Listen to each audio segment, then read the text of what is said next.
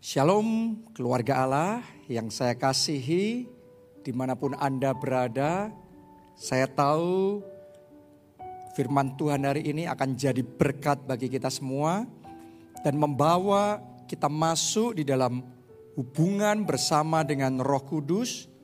Dalam dimensi yang belum pernah kita alami sebelumnya. Dan memang itu adalah doa saya bagi saudara semua seluruh jemaat keluarga Allah di tahun 2021 ini, the year of the Holy Spirit, tahun Roh Kudus, kita semua tanpa terkecuali dibawa masuk dalam hubungan kita dengan Roh Kudus lebih dalam, lebih indah, dan lebih manis bersama dengan Roh Kudus. Oke, dan hari ini adalah bagian yang terakhir dari seri khotbah bulan ini yaitu tahun Roh Kudus. Karena itu saya ingin membagikan satu firman Tuhan yang penting sekali, yang spesial sekali dan yang saya percaya akan menentukan kehidupan kita sepanjang tahun ini, bahkan sepanjang kehidupan kita. Judul firman Tuhan hari ini adalah Delighting the Holy Spirit atau menyukakan Roh Kudus. Saya ajak saudara jadikan hal ini sebagai tujuan di dalam hidup saudara, yaitu menyukakan Roh Kudus. Lebih dari yang lain, lebih dari apa pun, lebih dari siapa pun, saya ajak saudara dalam hidup kita, kita belajar menyukakan Roh Kudus. Bukan cuma belajar, tapi sungguh-sungguh komit menyukakan Roh Kudus. Menjadikan itu prioritas dalam hidup kita, menyukakan Roh Kudus. Kenapa? Karena Roh Kudus adalah satu pribadi. Dan yang namanya pribadi, dia punya feeling, dia punya perasaan. Jadi kita bisa menyukakan, tapi kita juga bisa mendukakan Roh Kudus. Itu sebabnya butuh dari pihak kita yang saya sebut sensitivity atau kepekaan untuk merasakan perasaan Roh Kudus. Ada sebagian orang yang dalam hidupnya sama sekali nggak peka. Sama sekali nggak bisa merasakan. Apakah roh kudus happy atau roh kudus sedih. Atau dia disukakan, disenangkan, atau dia jengkel, dia marah dengan kita, dengan apa yang kita lakukan, dengan hidup kita. Sebagian orang bahkan kepikiran saja tidak. Tapi doa saya melalui firman Tuhan hari ini, Tuhan menjamah hati kita semua sehingga kepekaan untuk bisa merasakan isi hati Tuhan, untuk bisa merasakan hati Roh Kudus itu mulai hari ini bisa dimunculkan dalam hidup kita. Kita bisa ngerti, kita bisa merasakan ketika dia happy, ketika dia disukakan, atau ketika dia didukakan dengan sesuatu yang tidak berkenan yang ada di dalam kehidupan kita. Jadi doa saya Kepekaan merasakan perasaan Roh Kudus mulai hari ini dibangkitkan di dalam hati saudara. Oke, ini penting sekali dan saya mau ngomong begini sama saudara, rahasianya untuk kita bisa peka merasakan perasaan Roh Kudus dimulai dengan yang pertama adalah kedekatan. Jadi kedekatan kita sama Roh Kudus menentukan kita itu bisa merasakan apa tidak perasaan Roh Kudus itu. Sama halnya dengan kedekatan kita sama keluarga kita. Kedekatan kita sama pasangan kita, kedekatan kita sama anak-anak kita, sama orang tua kita. Itu juga mempengaruhi apakah kita bisa merasakan yang mereka rasakan apa tidak. Apa kita bisa tahu what's going on, apa yang sedang terjadi dalam hidup mereka, apa yang ada dalam benak mereka, apa kerinduan, keinginan mereka, apakah mereka sedang happy atau sedih. Kalau kita nggak dekat, kalau kita nggak pernah ketemu, kalau kita nggak pernah bicara, Gimana kita bisa merasakan yang mereka rasakan. Sama halnya kita sama Holy Spirit, kita sama Roh Kudus. Hanya ketika kita membangun kedekatan dengan Roh Kudus.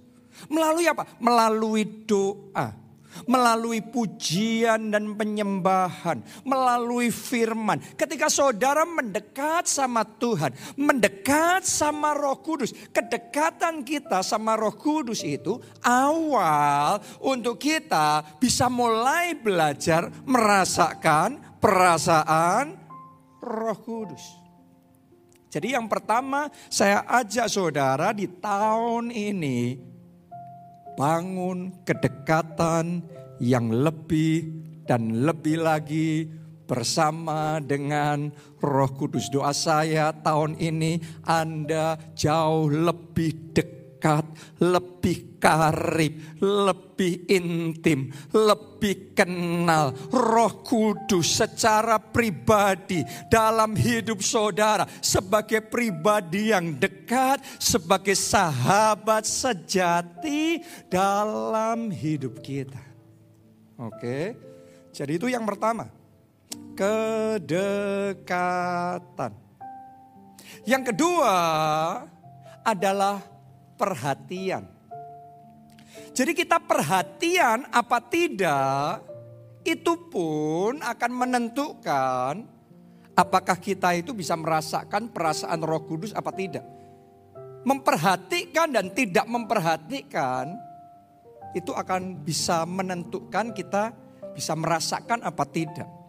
Contoh, kita sama keluarga kita Saudara sama pasangan saudara. Bisa saja saudara tinggal serumah. Bisa saja saudara tinggal sekamar. Tapi kalau masing-masing sibuk dengan urusan sendiri-sendiri. Walaupun secara fisik Anda dekat. Tapi kalau nggak ada perhatian satu dengan yang lain. Suami nggak perhatian sama istri.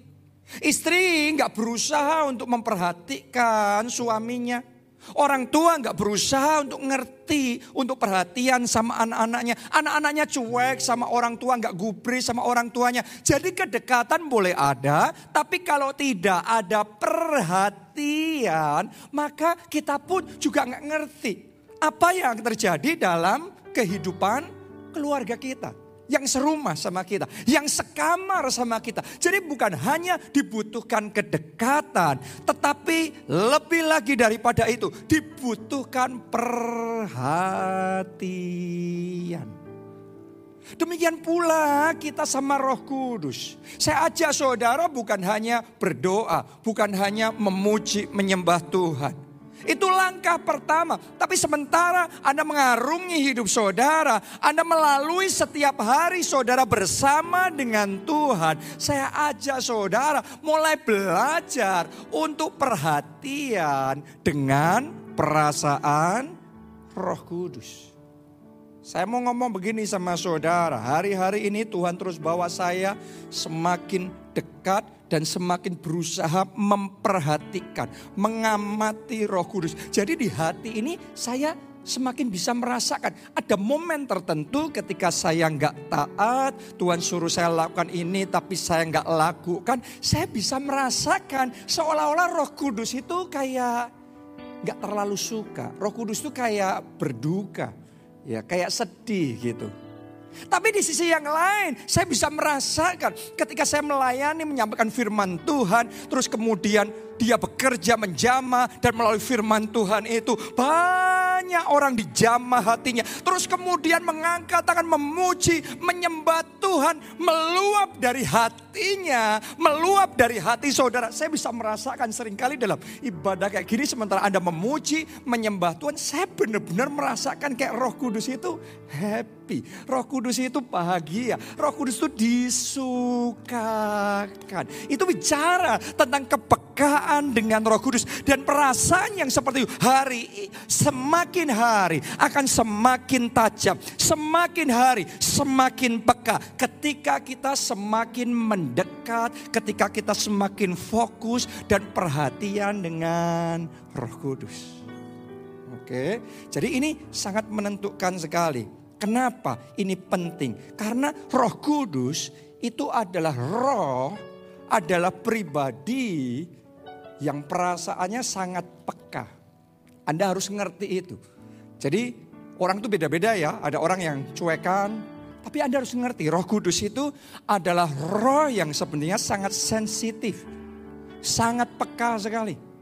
Saya bacakan ayatnya buat saudara. Keluaran 34 ayatnya yang ke-14. Sebab janganlah engkau sujud menyembah kepada Allah lain karena Tuhan yang namanya cemburuan. Anda jarang baca ayat ini, oke? Okay? Ya, ditulis begini adalah Allah yang cemburu. Wow. Wow, wow, saya hari ini mau bagikan sama saudara satu sisi ketika saudara menyembah Allah Yehova, ketika saudara berurusan dengan Roh Kudus, saudara harus ngerti dia adalah Allah yang cemburu. Kenapa? Karena dia sayang banget sama kita. Dan orang sayang itu punya rasa kepemilikan yang besar. Karena itu kalau saudara dan saya menyembah Allah-Allah lain. Kalau di zaman kita sekarang mungkin bukan dewa-dewa lain.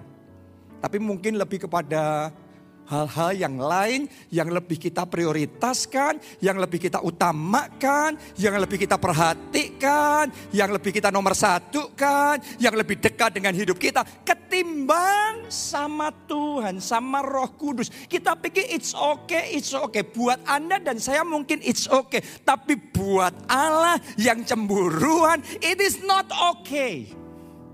Ada hal yang oke, okay, ada hal yang not oke. Okay. Mari saya beritahu saudara, boleh saja buat saudara it is okay. Tapi buat the Holy Spirit it is not okay. Ketika saudara menempatkan hal yang lain lebih utama, lebih prioritas ketimbang roh kudus.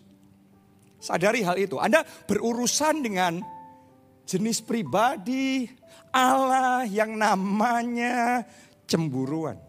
Wow, dia sangat peka sekali. Anda harus mengerti kalau berurusan sama Roh Kudus, kalau Anda berurusan sama satu pribadi, Anda harus mengerti pribadinya gimana. Nah, sama Roh Kudus dia punya perasaan yang sangat sensitif, sangat peka. Yakobus 4 ayat yang kelima, janganlah kamu menyangka bahwa kitab suci tanpa alasan berkata, roh yang ditempatkan Allah di dalam diri kita, perhatikan, diingininya dengan cemburu. Saya waktu baca ayat ini agak kurang paham. Jadi saya baca dalam Alkitab bahasa Inggrisnya di kalimat yang terakhir itu ditulis sebagai begini. Has a strong desire for us. Jadi ternyata the Holy Spirit, Roh Kudus itu punya desire yang kuat sekali. Punya perasaan sangat mengingini kita. Itu sebabnya dia rasa kepemilikannya besar sekali atas kita. Kalau ada hal yang lain yang lebih kita utamakan, yang lebih kita hormati, yang lebih kita sukai ketimbang dia, makanya dia cemburu dia nggak suka, itu akan membuat hatinya sedih. Itu akan mendukakan hati roh kudus. Jadi pastikan nggak ada siapa pun, nggak ada apa pun yang lebih dekat, yang lebih utama. Hari ini saya ajak saudara semua, seluruh jemaat keluarga Allah yang saya kasih komitmen di hadapan Tuhan. Roh Kudus nomor satu, Roh Kudus yang pertama, Dia yang terutama, Dia yang kita cinta, Dia yang kita sukakan lebih dari segalanya. Boleh katakan amin saudaraku. Amin. Ini pengalaman yang dialami oleh Daud. Saya ajak saudara baca satu ayat, satu doa dari Daud ya yang nanti saya akan jelaskan sama saudara kenapa kok Daud doa seperti itu. Mazmur 51 ayatnya yang ke-13. Janganlah membuang aku dari hadapanmu dan janganlah mengambil rohmu yang kudus daripadaku. Wow. Jadi doanya Daud itu kayak orang yang ketakutan kalau sampai dia ditinggalkan Tuhan. Kalau sampai Tuhan meninggalkan dia, kalau sampai Allah mengambil rohnya yang kudus, roh kudus. dari hidupnya. Daud ngomong jangan sampai Tuhan. Jangan Tuhan. Kenapa? Karena pada waktu itu Daud baru saja jatuh di dalam dosa perjinahan dengan siapa? Bathsheba. Ya. Bahkan itu cukup berjalan sekian waktu sampai Daud bukan hanya berbuat dosa sama Bathsheba sampai akhirnya hamil. Padahal perempuan ini sudah bersuami. Namanya Uria suaminya. Dan Daud lebih gila lagi, dia atur supaya Uria ini maju di peperangan yang paling sengit terus ditinggalkan sama pasukannya sehingga Uria mati konyol. Saya mau ngomong sama saudara yang dilakukan Daud ini jahat di mata Tuhan. Dan kalau saudara dan saya menilai dengan objektif, kita akan ngomong ini gila benar. Dosanya ini gila benar. Dan ternyata hal itu juga membuat Tuhan marah luar biasa. Membuat Tuhan bukan hanya berduka, tapi Tuhan marah sama Daud. Itu sebabnya Tuhan utus Nabi Nathan untuk menegur Daud. Begitu Daud sadar Tuhan marah sama dia. Dan Daud ngerti, saudara dan saya harus ngerti. Bahwa Daud bisa jadi raja, tadinya pengembala domba yang gak ada apa-apanya tapi kemudian dia bisa jadi raja yang besar, yang berkuasa atas seluruh bangsa Israel. Semuanya karena roh kudus yang mengurapi dia. Karena roh kudus yang mengangkat dia. Karena roh kudus yang mempromosikan dia. Sekarang terhadap roh kudus yang sudah melakukan semuanya itu. Daud berbuat salah, Daud berbuat dosa. Dan pribadi itu cemburu, pribadi itu marah sama Daud. Dan begitu Daud sadar itu, langsung sontak saudaraku. Daud doa yang kita baca tadi. Jangan membuang aku dari hadapanmu. Tuhan jangan mengambil rohmu yang kudus daripadaku. Jadi Daud langsung minta ampun. Kenapa? Karena Daud takut kalau sampai ditinggalkan sama Tuhan. Daud takut kalau sampai kehilangan roh kudus. Wow, segitunya Daud itu bisa peka sama perasaan Tuhan. Segitunya Daud itu bisa peka sama perasaan Daud bertobat, Daud minta ampun. Saya mau ngomong sama saudara hati yang kayak gitu yang meluluhkan roh kudus. Hati yang kayak gitu yang meredakan amarah roh kudus. Hati yang kayak gitu yang menimbulkan belas kasihan roh kudus. Sampai akhirnya roh kudus mengambil keputusan mengampuni. Setelah diampuni, Daud dipulihkan. Setelah dipulihkan, Daud diberkati. Hari ini saya berdoa Anda semua punya perasaan yang peka dengan perasaan roh kudus. Sehingga Anda bisa tahu kalau dia disukakan atau kalau dia didukakan. Dan ketika Anda tahu, Anda sadar ada sesuatu yang salah, yang tidak berkenan di hadapan Tuhan. Kita cepat ambil keputusan bertobat. Kita segera minta ampun sama roh kudus. Dan sementara saudara dan saya minta ampun sama roh kudus. Dia hatinya diluluhkan. Dia amarahnya diredakan. Dan pengampunan diberikan. Hidup kita dipulihkan. Doa saya 2021 ini hidup saudara dipulihkan. Anda kembali menerima anugerah dan kasih karunia Tuhan. Amin. Jadi ini rahasia hidup Daud. Daud itu tahu menyukakan roh kudus. Dan begitu dia mendukakan roh kudus atau membuat roh kudus marah, dia tahu cepat bertobat. Dia ngerti dia gak boleh kehilangan roh kudus. Beda sama Raja Saul. Raja Saul juga berbuat salah, berbuat dosa. Tapi menurut saya, dan kalau Anda baca Alkitab dengan objektif, Kemungkinan besar Anda akan setuju sama saya bahwa dosanya Saul itu jauh lebih ringan dibandingkan dengan dosanya Daud. Tapi yang jadi masalah dengan Saul ini, walaupun dosanya lebih ringan, dia nggak peka sama perasaannya Roh Kudus.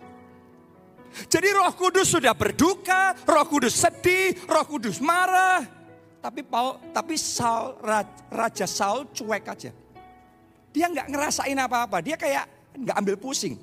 Mau roh kudus tetap ada atau mau ditinggalkan roh kudus dia nggak ambil pusing. Bahkan setelah ditinggalkan roh kudus pun dia nggak ambil pusing. Dia kayaknya menjalani hidupnya biasa-biasa aja. Kayak nggak peduli, nggak butuh sama roh kudus. Karena itu Alkitab mencatat roh Allah undur dari Saul. Padahal dosanya lebih ringan. Daud dosanya lebih berat, tapi Tuhan mengampuni. Kenapa? Karena Daud sadar dia butuh roh kudus. Hari ini saya berdoa, Anda dan saya sadar kita butuh roh kudus. Kita nggak boleh kehilangan roh kudus dari hidup kita. Bukankah itu juga yang dilakukan oleh Simpson? Simpson itu berbuat dosa yang sama seperti Saul dan Daud. Dia juga jatuh dalam dosa perjinan juga.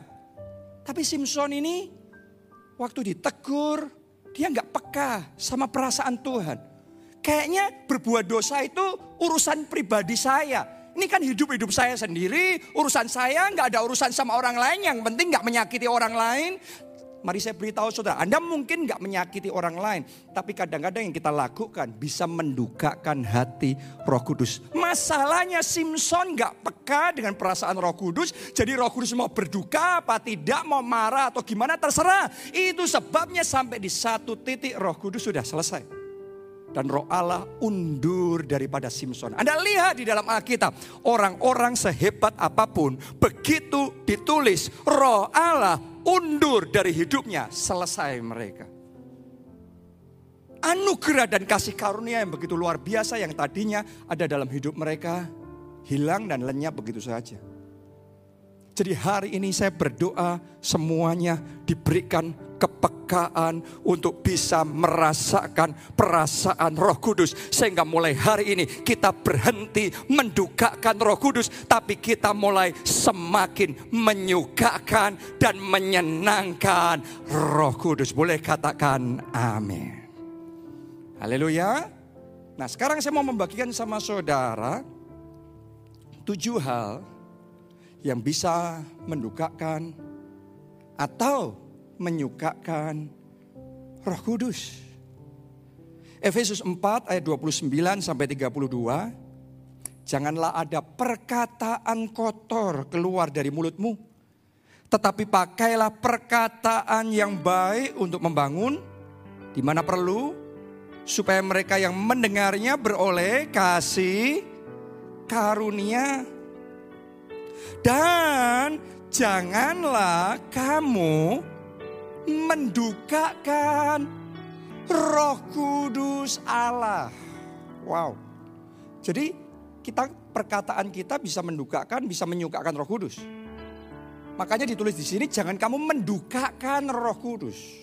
Setelah bicara tentang perkataan harus bicara tentang mendukakan Roh Kudus. Saya lanjutkan, janganlah kamu mendukakan roh kudus Allah yang telah memeteraikan kamu menjelang hari penyelamatan. Segala kepahitan, perhatikan. Kegeraman, kemarahan, pertikaian, dan fitnah hendaklah dibuang dari antara kamu. Demikian pula segala kejahatan. Kenapa? Karena itu mendukakan roh kudus.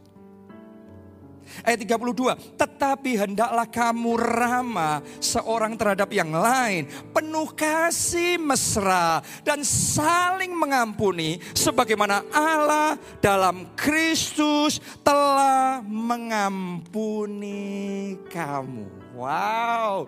Jadi di pembacaan ini saudara bisa mengerti ada hal-hal tertentu yang bisa mendukakan, tapi juga ada hal tertentu yang kalau kita lakukan bisa menyukakan Roh Kudus. Jadi kita mau belajar tujuh hal ini. Nomor satu, tadi saya sudah sebutkan, perkataan kita bisa mendukakan atau menyukakan Roh Kudus. Ya waktu saudara mengucapkan perkataan-perkataan yang negatif, saudara harus sadar itu mendukakan roh kudus.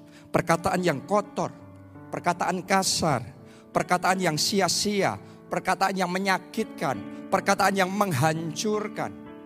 Mungkin waktu orang ngomong seperti itu, mengucapkan perkataan-perkataan yang seperti itu, kayaknya puas di hati kita. Kita bisa ngomong yang tajam kayak gitu, menyakiti orang lain yang kita jengkel, kita puas biar rasain. Saya mau beritahu saudara, mungkin buat Anda, Anda puas. Tapi sadari di saat yang sama kita mendukakan roh kudus dengan perkataan kita. Jadi mulai hari ini sadari bahwa Anda nggak hidup sendiri. Sadari the Holy Spirit is within you. Holy Spirit, roh kudus ada di dalam saudara. Waktu engkau mengucapkan kata-kata yang negatif itu. Kata-kata yang negatif itu nggak cocok sama roh kudus. Dia nggak suka denger yang kayak gitu, kayak gitu. Dan itu mendukakan hati roh kudus. Karena itu saya ajak saudara mulai saat ini ambil komitmen ketika kita berkata-kata. Perkataan kita, perkataan perkataan yang memberkati, perkataan yang mendatangkan sukacita, perkataan yang menguatkan orang lain, perkataan yang diinspirasi bagi orang-orang di sekeliling kita yang mendengarkan perkataan kita. Ketika engkau mengucapkan perkataan-perkataan yang seperti itu, mari saya beritahu saudara, hidup saudara sedang menyukakan Roh Kudus. Dan kalau Anda menyukakan Roh Kudus, saya beritahu saudara, ada blessing, ada berkat yang istimewa yang Tuhan curahkan dalam hidupmu. Kenapa? Karena Alkitab yang ngomong.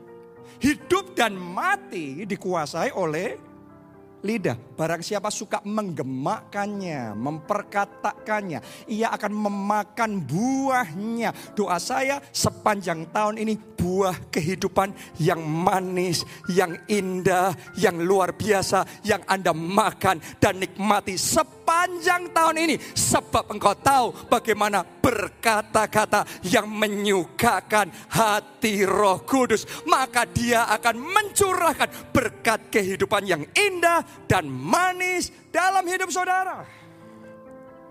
Jadi perkataan kita itu menentukan. Itu yang pertama. Kalau Anda mau menyukakan roh kudus. Nomor satu, perkataan.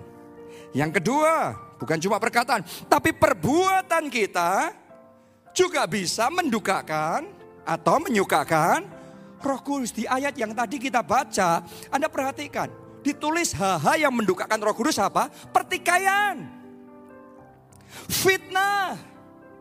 Kejahatan. Mari saya beritahu saudara waktu di rumah kita ada pertikaian. Dengarkan baik-baik. Mungkin kita merasa saya kan berhak, saya kan yang benar. Terus kita bertikai, kita berantem. Saya beritahu saudara, Anda boleh merasa berhak, tapi pertikaian di rumahmu itu mendukakan hati roh kudus. Pertikaian dalam kelompok sel itu mendukakan roh kudus. Pertikaian di tempat kerja, pertikaian saudara dengan teman saudara, dengan sesama orang Kristen, orang percaya yang lain. Saya mau ngomong sama saudara, itu mendukakan roh kudus. Alkitab yang ngomong jangan mendukakan roh kudus. Mulai sekarang belajarlah untuk menyukakan Roh Kudus. Amin. Kenapa? Karena kalau Anda menyukakan Roh Kudus, Anda ngerubah yang Anda lakukan, bukan cuma perkataan kan? Tadi ngomongnya apa? Perbuatan. Jadi jangan izinkan pertikaian lagi. Lakukan hal-hal yang mempersatukan. Hal-hal yang mendamaikan. Hal-hal yang memulihkan itu menyukakan roh kudus. Kenapa? Alkitab ngomong begini, sungguh alangkah baiknya. Sungguh alangkah indahnya. Bila saudara seiman hidup rukun bersama. Kalau Anda tahu hidup rukun itu menyukakan roh kudus. Jangan heran kalimat berikutnya dicatat begini. Ke sanalah Allah memerintahkan berkat berkatnya. Sepanjang tahun ini Allah akan memerintahkan berkatnya atas hidup saudara, atas pekerjaan saudara, atas keuangan saudara, atas kesehatan, atas gereja kita. Tuhan memerintahkan berkat-berkatnya. Katakan amin. Haleluya. Jadi belajarlah melakukan hal-hal, perbuatan-perbuatan, gaya hidup yang menyukakan Roh Kudus. Yang ketiga, yang ketiga. Hati kita, keadaan hati kita, the state of our heart, itu bisa mendukakan atau bisa menyukakan roh kudus. Tadi ayat yang kita baca ya memberitahu kita hal-hal apa saja yang mendukakan Roh Kudus termasuk di dalamnya kecewa. Di dalamnya kepahitan, benci, dendam, amarah. Tahukah saudara, semuanya itu mendukakan Roh Kudus. Mungkin Anda merasa tapi kan saya disakiti orang lain.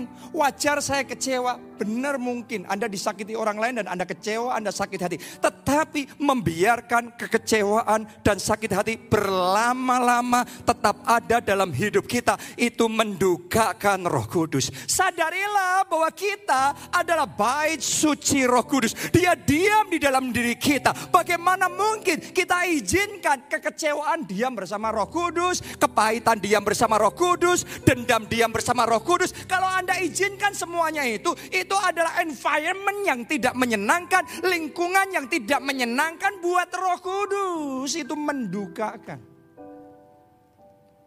Jadi hari ini saya ajak saudara memilih menyukakan roh kudus. Walaupun disakiti, dikecewakan orang lain. Jangan simpan dendam dan kebencian. Hari ini saya ajak saudara menyukakan roh kudus dengan cara mengampuni.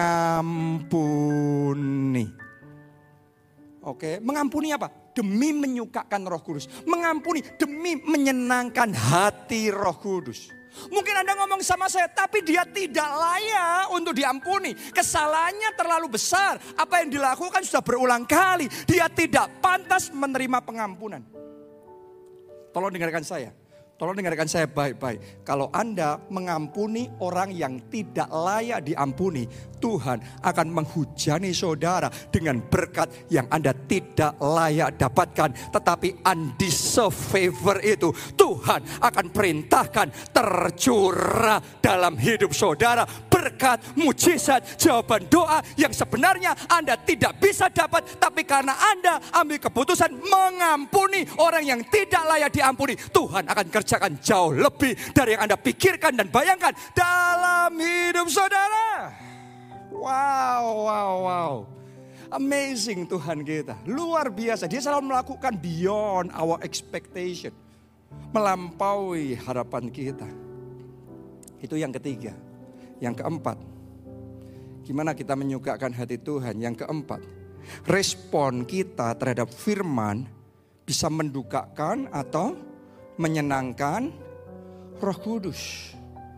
Anda masih ingat nggak tadi saya cerita tentang Saul.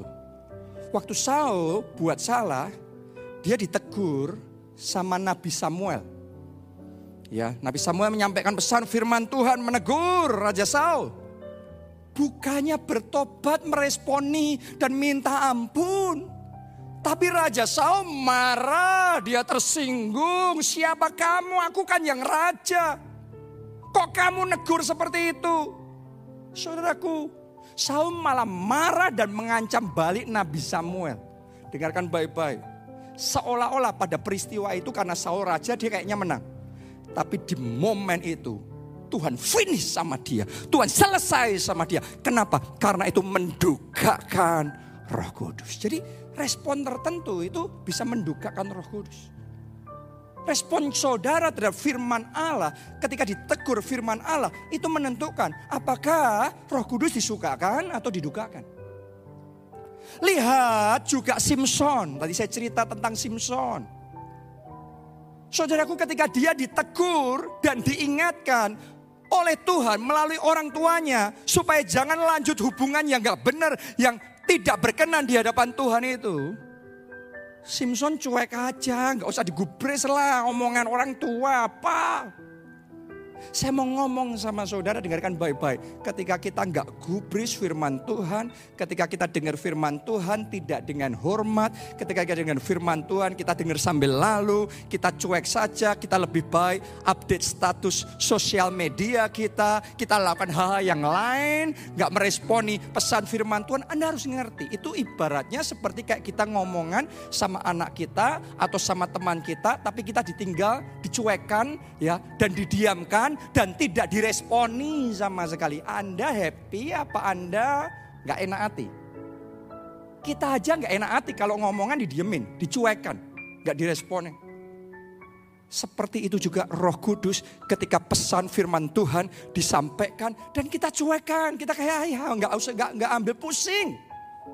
Saya mau ngomong sama saudara, mungkin Anda merasa berhak itu, tapi sadari di saat yang sama kita lakukan itu, itu mendukakan hati Roh Kudus. Hari ini saya ajak saudara belajar seperti Daud. Daud sudah salah, oke, dia berbuat dosa. Tuhan kirim Nabi Nathan untuk menyampaikan pesan firman Tuhan, untuk menegur. Begitu ditegur tegur, Daud langsung sadar. Daud langsung respon. Daud langsung minta ampun. Jadi respon Daud terhadap firman Tuhan itu menyentuh hati Tuhan. Itu yang melunakkan hati Roh Kudus. Saat itu pengampunan diberikan dan anugerah dikembalikan dalam hidup Daud. Wow. Hari ini saya berdoa ada pengampunan Tuhan dalam hidup saudara. Ada anugerah dan kasih karunia Tuhan melimpah dalam hidup saudara. Karena itu belajar untuk meresponi firman Tuhan sebaik mungkin. Semaksimal mungkin. Responi firman Tuhan dengan hati yang lemah lembut. Responi firman Tuhan dengan ketaatan. Itu mendatangkan berkat dalam hidupmu. Karena itu menyukakan hati roh kudus. Amin. Yang kelima. Yang kelima, hidup yang dipimpin Roh Kudus. Jadi kalau Anda hidup dipimpin Roh Kudus, maka saudara menyukakan Roh Kudus. Saya bacakan dulu. Galatia 5 ayatnya yang ke-25. Jikalau kita hidup oleh roh, baiklah hidup kita juga dipimpin oleh roh. Jadi ada hidup oleh roh, ada hidup dipimpin oleh roh. Firman Tuhan ngomong sama kita, jangan berhenti hanya hidup oleh roh, tetapi saudara dan saya mesti belajar kalau hidup dipimpin oleh Roh Kudus. Perkataan kita, perbuatan kita dipimpin oleh Roh Kudus. Keputusan-keputusan kita dipimpin oleh Roh Kudus. Anda bisa lihat itu dalam kehidupan Tuhan Yesus. Waktu itu Tuhan Yesus dibaptis air oleh Yohanes Pembaptis. Dan Alkitab mencatat begitu dia keluar dari air ada roh seperti burung merpati yang hinggap atasnya. Itu momen Tuhan Yesus kepenuhan dengan roh kudus. Dan yang luar biasa dia bukan cuma kepenuhan roh. Tapi setelah itu Alkitab mencatat Roh Kudus memimpin dia ke padang gurun. Benar apa tidak? Ya, Roh Kudus memimpin dia ke padang gurun untuk apa? Untuk doa puasa, untuk menyalipkan kedagingan, untuk menghadapi pencobaan, peperangan rohani melawan iblis. Wow. Jadi Tuhan Yesus bukan hanya kepenuhan roh kudus, Tuhan Yesus dipimpin roh kudus. Dan kadang-kadang dipimpin roh kudus belum tentu enak buat kedagingan kita. Tapi kalau saudara mau mengikuti pimpinan roh kudus, itu menyukakan hati Tuhan. Itu menyukakan roh kudus. Anda maunya makan terus makan. Tapi roh kudus memimpin saudara doa puasa. Kalau Anda lakukan itu, saya beritahu saudara, itu menyukakan roh kudus. Anda maunya nonton drama Korea terus, nonton film terus, berjam-jam. Tapi roh kudus pimpin saudara. Ambil waktu untuk pondok Daud. Ambil waktu untuk doa. Untuk pujian penyembahan. Dan saudara mengalami kepenuhan roh kudus. Ketika engkau taat, engkau salibkan kedaginganmu. Dan engkau memilih mengikuti tuntunan roh kudus. Itu menyukakan roh kudus. Dan kalau Anda menyukakan roh kudus, no limit, nggak terbatas. Yang dia bisa kerjakan dalam hidup saudara saudara. Itu sebabnya dalam hidup Tuhan Yesus sejak momen dia dipimpin roh kudus itu. Bukan hanya dia di kepenuhan roh kudus. Tetapi dia dipenuhi dengan kuasa. Mulai sejak saat itu hidupnya pelayanannya tidak pernah sama lagi. Alkitab mencatat begitu dia turun selesai dari doa puasa dipimpin roh kudus itu mujizat dan tanda ajaib dan kesembuhan-kesembuhan ilahi dimanifestasikan melalui kehidupan Tuhan Yesus. Saya mau beritahu saudara, kalau Anda tahu dipimpin oleh Roh Kudus, mulai hari ini sepanjang tahun ini hidupmu bukan hidup yang tanpa kuasa, tapi hidupmu hidup yang penuh dengan kuasa. Ada otoritas ilahi yang Roh Kudus berikan atas hidup saudara ketika Anda berdoa something will happen. Sesuatu akan terjadi ketika engkau deklarasi profetik, mujizat, mujizat dan tanda ajaib dia kerjakan. Haleluya. That is the blessing. Itu adalah berkat menyukakan Roh Kudus. Oke, yang keenam sekarang. Yang keenam, bagaimana kita menyukakan Roh Kudus? Dengan cara berdoa dalam roh kudus. Saya bacakan Yudas 1 ayat 20. Akan tetapi kamu saudara-saudaraku yang terkasih, bangunlah dirimu sendiri di atas dasar imanmu yang paling suci dan berdoalah dalam roh kudus.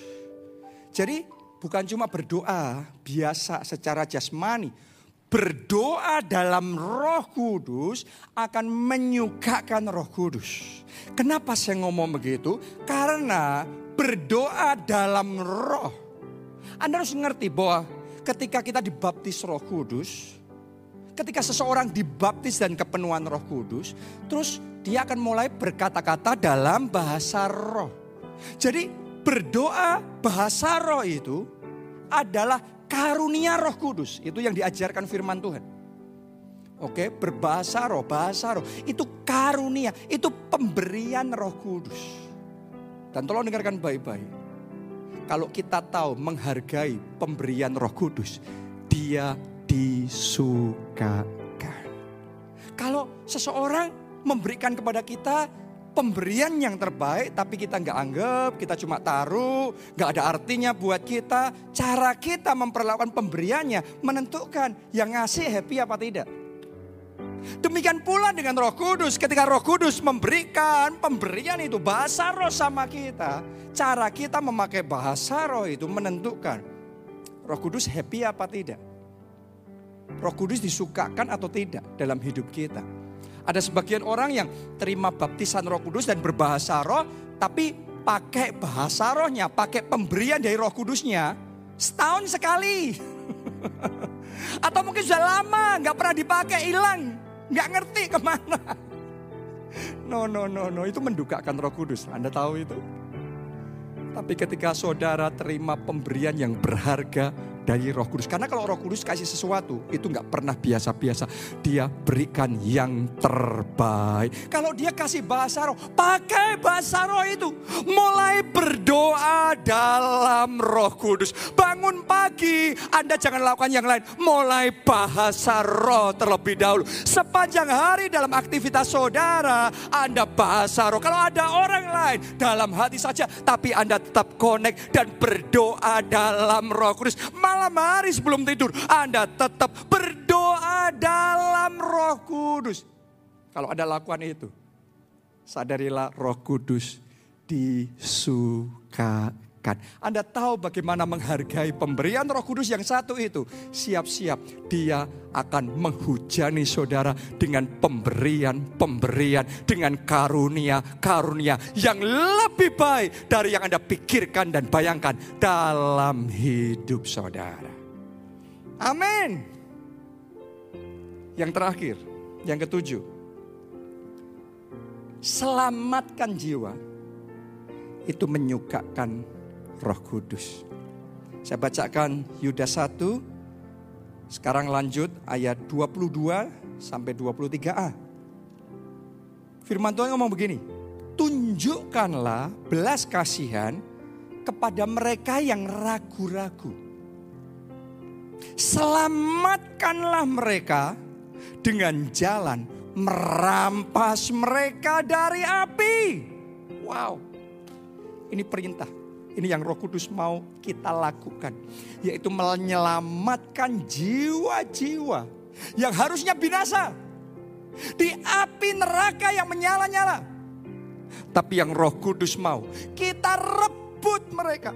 Kita selamatkan mereka dengan jalan merampas mereka dari api api. Mari saya beritahu saudara, ketika engkau bersaksi, ketika engkau memberitakan Injil, ketika engkau berdoa, engkau berjuang, sampai akhirnya ada satu jiwa yang diselamatkan. Dengarkan baik-baik Alkitab yang memberitahu kita. Satu orang diselamatkan, satu jiwa diselamatkan. Seisi sorga bersorak-sorai. Kenapa? Karena roh kudus disukakan. Itu bukan cuma membawa happiness, yang biasa di hati Roh Kudus. Begitu ada satu jiwa diselamatkan, ada sorak-sorai, ada kegembiraan dalam hati Roh Kudus. Kalau hati Roh Kudus sampai gembira seperti itu, apa yang dia tidak akan kerjakan dalam hidup saudara?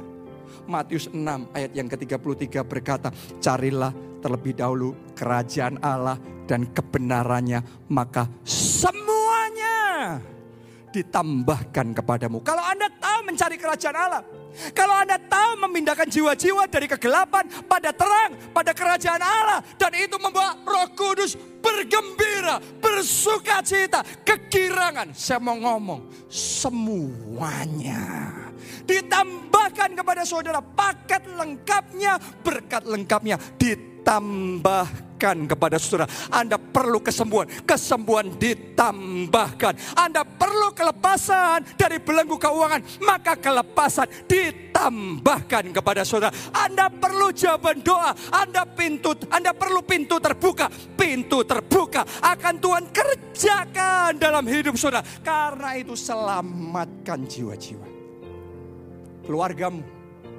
teman-temanmu, tanggung jawab saudara dan saya. Bukan cuma tanggung jawab. Waktu kita lakukan itu, kita rebut, kita rampas mereka dari apa yang menyala-nyala. Itu akan menyukakan roh kudus.